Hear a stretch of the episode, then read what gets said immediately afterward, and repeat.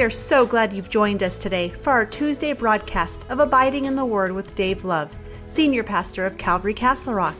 Today, we are continuing our study in the book of 1 Samuel. So let's listen in now to Pastor Dave. Soon your trials will be over. 1 Samuel chapter 9. Now, if you recall from the last time we were in 1 Samuel chapter 8, um, Samuel's now old, and the reason we know that is because the people tell him that. Samuel, you're old, and your sons don't walk in your ways. So that's kind of what they tell him. And so, because of that, they now want a king. And asking for a king isn't bad in and of itself. It's, it's the uh, presumption that they believe that they've come up with the answer because uh, Samuel's sons don't walk like Samuel does. And uh, because of that, they're saying, and this is what we've come up with. We now need a king. We think we're ready for a king. We need a king now. Uh, and it's their timing in asking for a king. They should wait on the Lord. They shouldn't presume to just go before Samuel and just say, hey, we need a king. Look, you're old. You're not going to be with us much longer. Your sons don't walk in your ways. So we need someone to lead us and guide us. And so we want a king. But instead, what they should have done is that they should have gone to Samuel and say, hey, look, you might not know this, but your sons don't walk in your ways. Um, they take bribes. They've kind of turned from justice a little bit. And so, because of that, we can't really trust them. So, Samuel, you tell us what we should do. That would have been the right thing to do. You tell us what we should do. Instead of taking the bull by the horns and, and, uh, and making that decision for him. And so, Samuel gets a little bummed out at that. God tells him, Don't take it personally. They're not rejecting you, they're rejecting me. Uh, and so, um, so God says, if they want a king, I'll give them a king. And so this is what chapter 9 is all about. And so um, always be careful of what you persistently ask God for, because He just might give it to you. And that's going to be for your learning, believe me. Okay? Now, a quick little side note here that I find kind of interesting. Eli had two defiantly sinful sons, uh, Hophni, Phineas. So the Lord raises up Samuel as Eli's adopted son. The problem of Eli and his two sons is repeated, although not to the same degree with Samuel's sons. They did not walk in the way of Samuel. So just as Samuel was a replacement for Eli's two sons, we're going to see that Saul is going to be the replacement for his two sons. And we'll see that here in chapter 9. So, starting here in verse 1, it says, There was a man of Benjamin whose name was Kish, the son of Abiel, the son of Zeror, the son of uh, Bechorath, the son of Aphiah, the, a Benjamite, a mighty man of power. Now, the focus here is going to shift from Samuel to Saul. Um, Saul is presented to us in several uh, different perspectives at the very beginning of this chapter.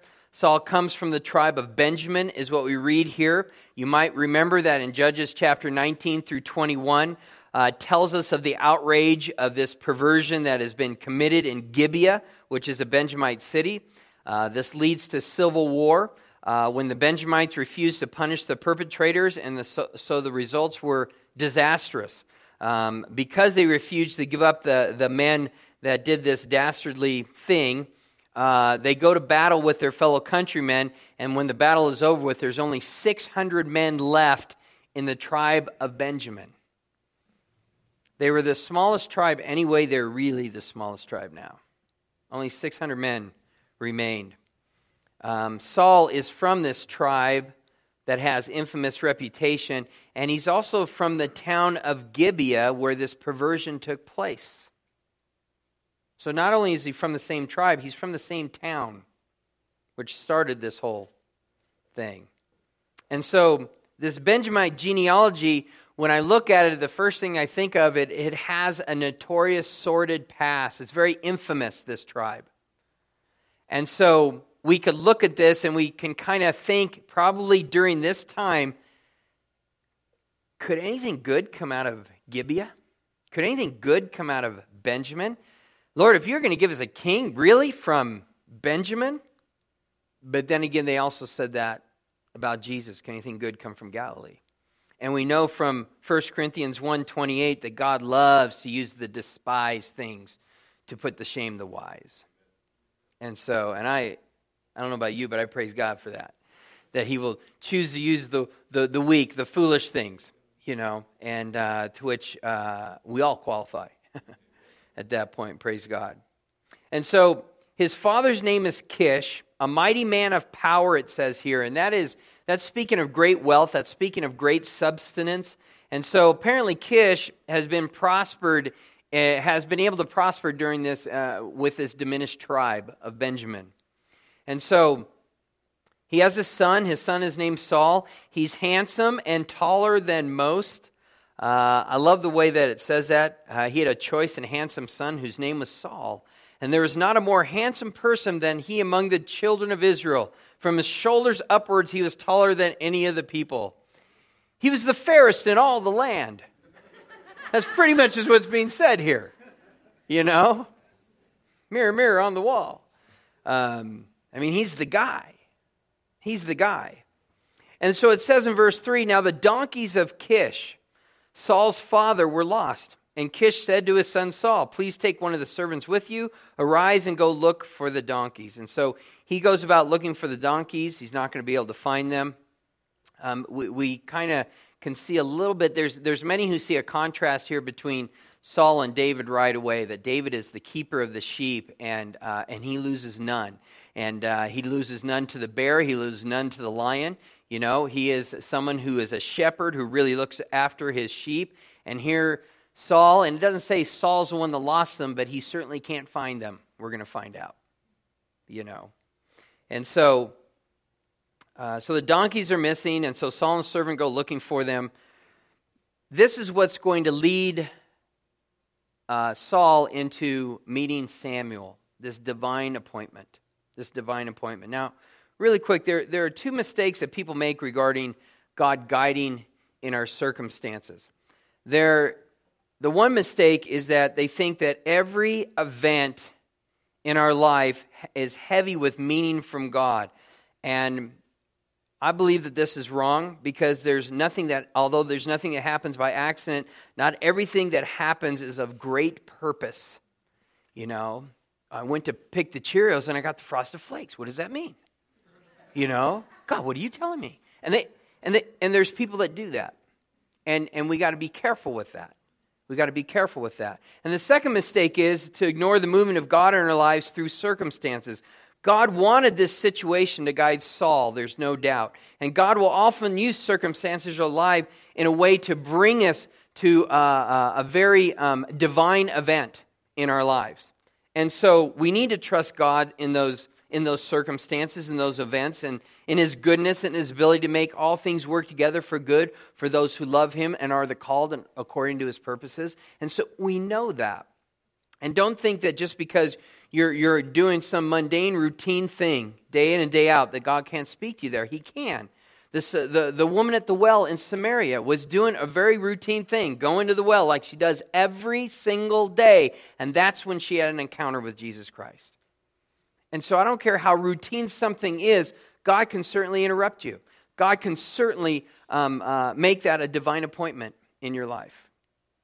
And so here we see Saul looking for donkeys. It's going to lead him to Samuel, who's going to anoint Saul king. And, and, and now we know this is that kings are the ones who ride donkeys. So as he's looking for donkeys, can't find him, he's eventually going to be anointed king, and he's going to be someone who rides donkeys. This is not a story about a man who loses something of value and is unable to find it. This is a story about a man who uncovers buried treasure as he's looking for something very common donkeys. And so it says in verse 4 So he passed through the mountains of Ephraim and through the land of Shalisha and that they did not find them. Then they passed through the land of Shaalim, and they were not there. And there he passed through the land of Benjamites, but they could not find them. And when they had come to the land of Zuph, Saul said to his servant who was with him, Come, let us return, lest my father cease caring about the donkeys and become worried about us. These land of Shalisha, the land of Shaalim, the land of Zuph, it sounds like he's going to far, far lands to be able to find these donkeys. No, we're talking about a 10 mile radius. Okay?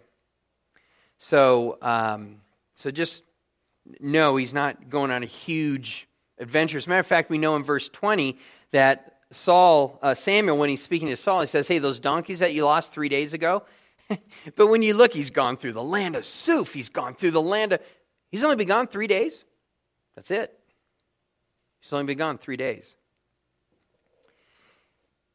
And so it says here, when they come to the land of Zuph, Saul said to his servant who was with him, Come, let us return, lest my father cease caring about the donkeys, become worried about us.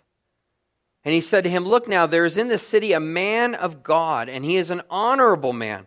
All that he says surely comes to pass, so let us go there. Perhaps he can show us a way that we should go. It's interesting that the servant of Saul knows of the man of God in this city who is Samuel, but Saul doesn't know him, doesn't know who he is. I find that very hard to believe. I find that very interesting um, that he doesn't know who this man of God is, that Samuel is there. There's no indication that he ever knew him, and then when he meets him, that he's ever seen him before, which is odd, being that Samuel, what he has done for the nation over the last 40 years, and the way that he traveled around and got people's hearts back to worshiping God. I find that very, very interesting. And being that Saul lived in Gibeah. We know that from 1 Samuel 10 26. And Saul also went home to Gibeah, and a valiant man went with him, and whose hearts God had touched. And we know that Samuel lived in Ramah, and Ramah was only five miles from Gibeah. So I find this very, very interesting that he doesn't seem to have any clue who Samuel is. And so According to 1 Samuel 3:20, all of Israel knew of Samuel. And that when it means all of Israel, it means all the heads of the tribes, everybody that is in a leadership capacity, they would all know who Samuel is, who Samuel was. Um, and so, how could Saul live so close to Israel's spiritual leader and not know about him is a bit of a mystery. Yet it does speak volumes about Saul and his family. Simply, they farmed there at Gibeah.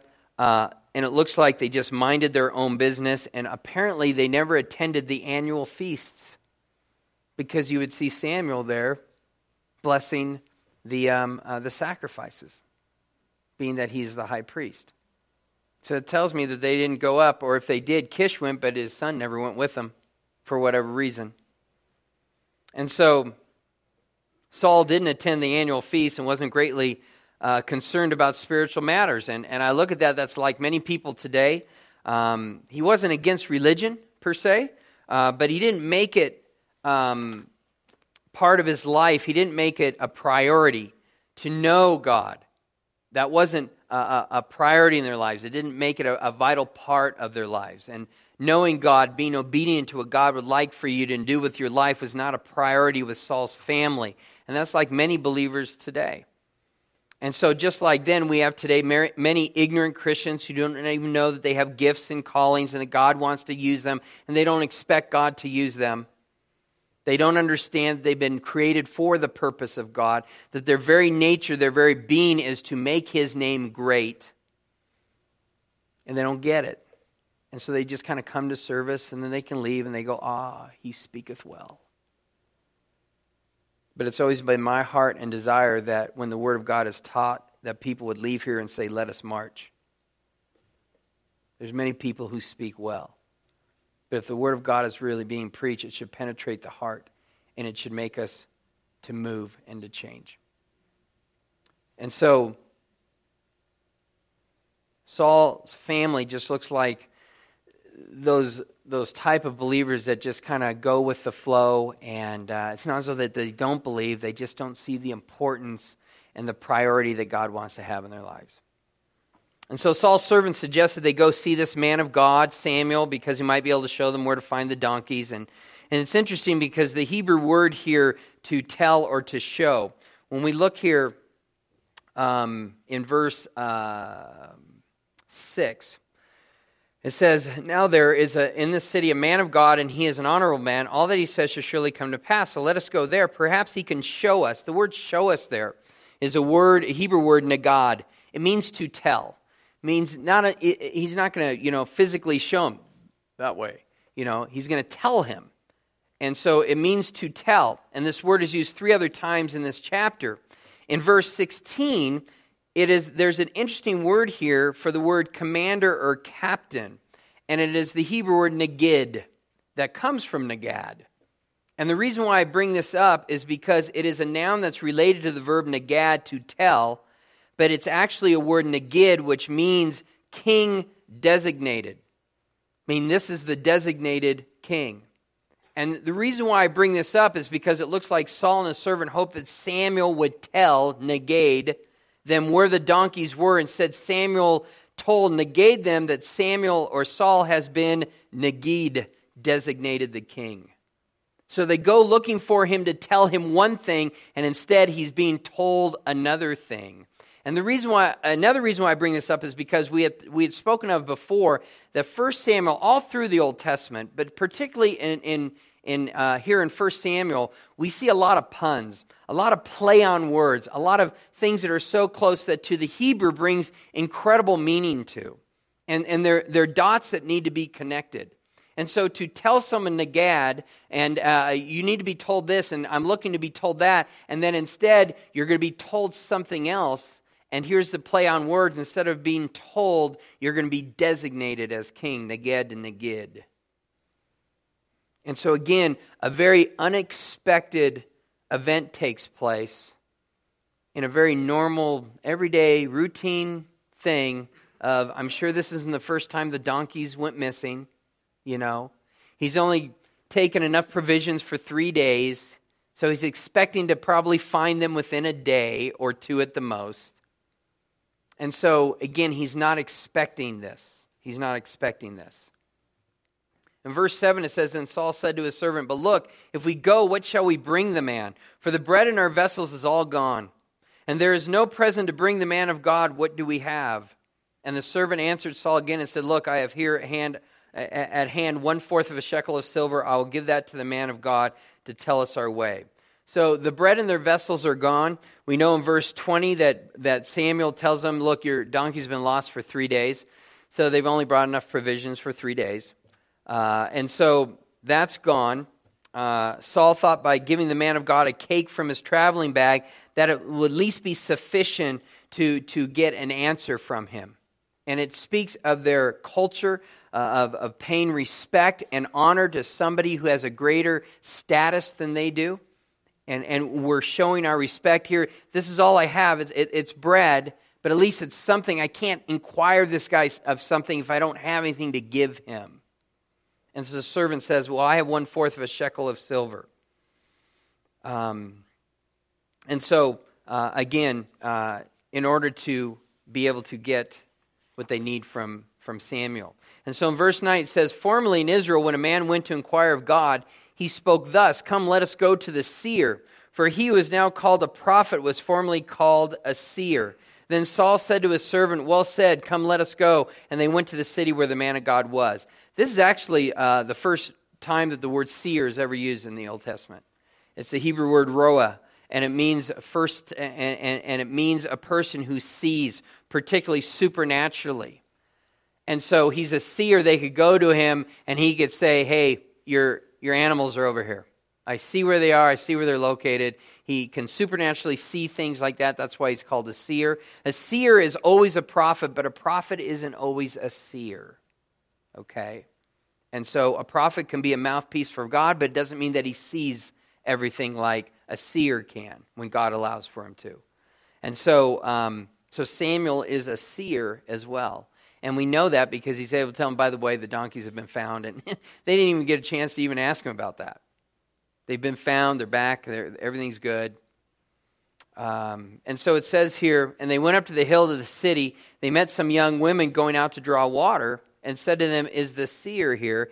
And they answered and said, Yes, there is just ahead of you. Hurry now, for today he came to this city because there is a sacrifice of the people today on the high place. There's no central sanctuary in Israel at this time. Remember, Shiloh was destroyed. Okay?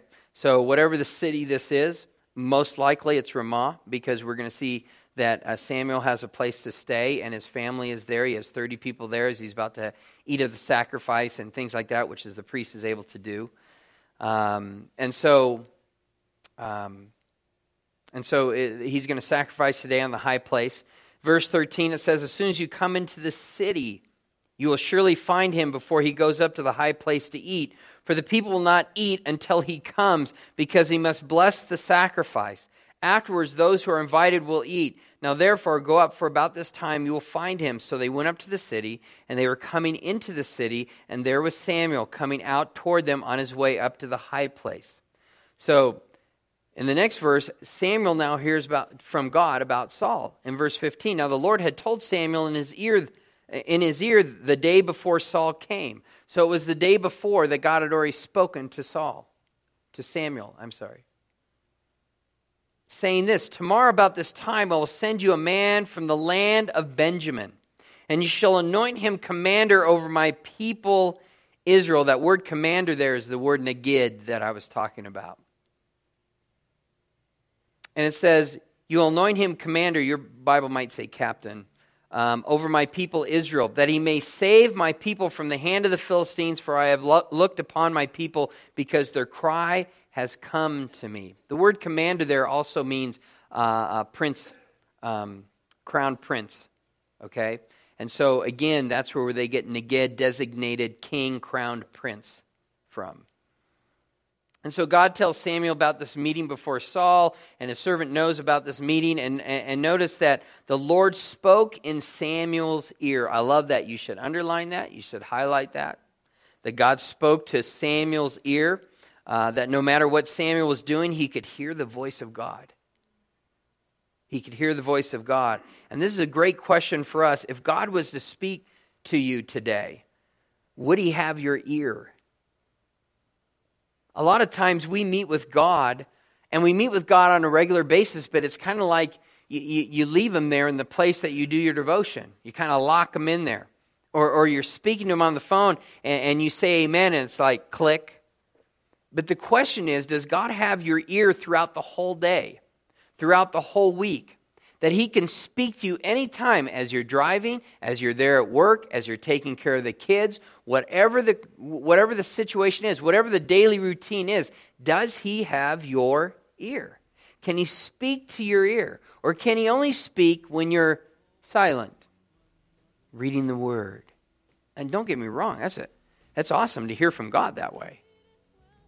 But it isn't, I got to tell you, it's also pretty awesome when you're going about your daily routine and all of a sudden God has your ear and He tells you something, or you see something and, and you know it's the Lord speaking, I'm telling you, that is one of the neatest things. And that could happen with everyone. But the question is, does he have your ear? He who has an ear to hear, let him hear what the Spirit has to say. And when you have somebody that understands that when you're done with your devotion with the Lord, it isn't see you later. It's like, okay, Lord, now come with me. And so he's with you throughout the whole day, and you're able to converse with him, you're able to pray with him throughout the whole day. As you're about, yeah, things that need to be taken care of during the day. But can God speak to you? Does he have your ear?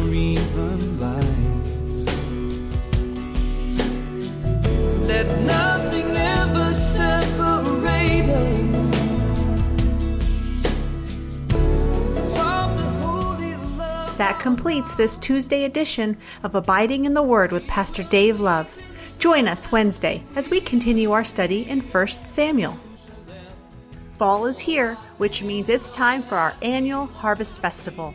On October 31st, Calvary Castle Rock will be hosting a wonderful free event for the whole family. The night will include carnival games, inflatables, high strikers, face painting, funnel cakes, food, and of course, lots of candy. So come on out and join us from 4 to 8 p.m. October 31st. We are located right off of I 25 and East Wolfensberger Road, directly behind Jack in the Box and the Shell gas station. If you'd like more information, please visit our website at calvarycr.com. That's calvarycr.com. Or you can call our church office at 303 663 2514. Thank you again for listening in today. And until our next time together, we want to encourage you to always be abiding in the Word of God.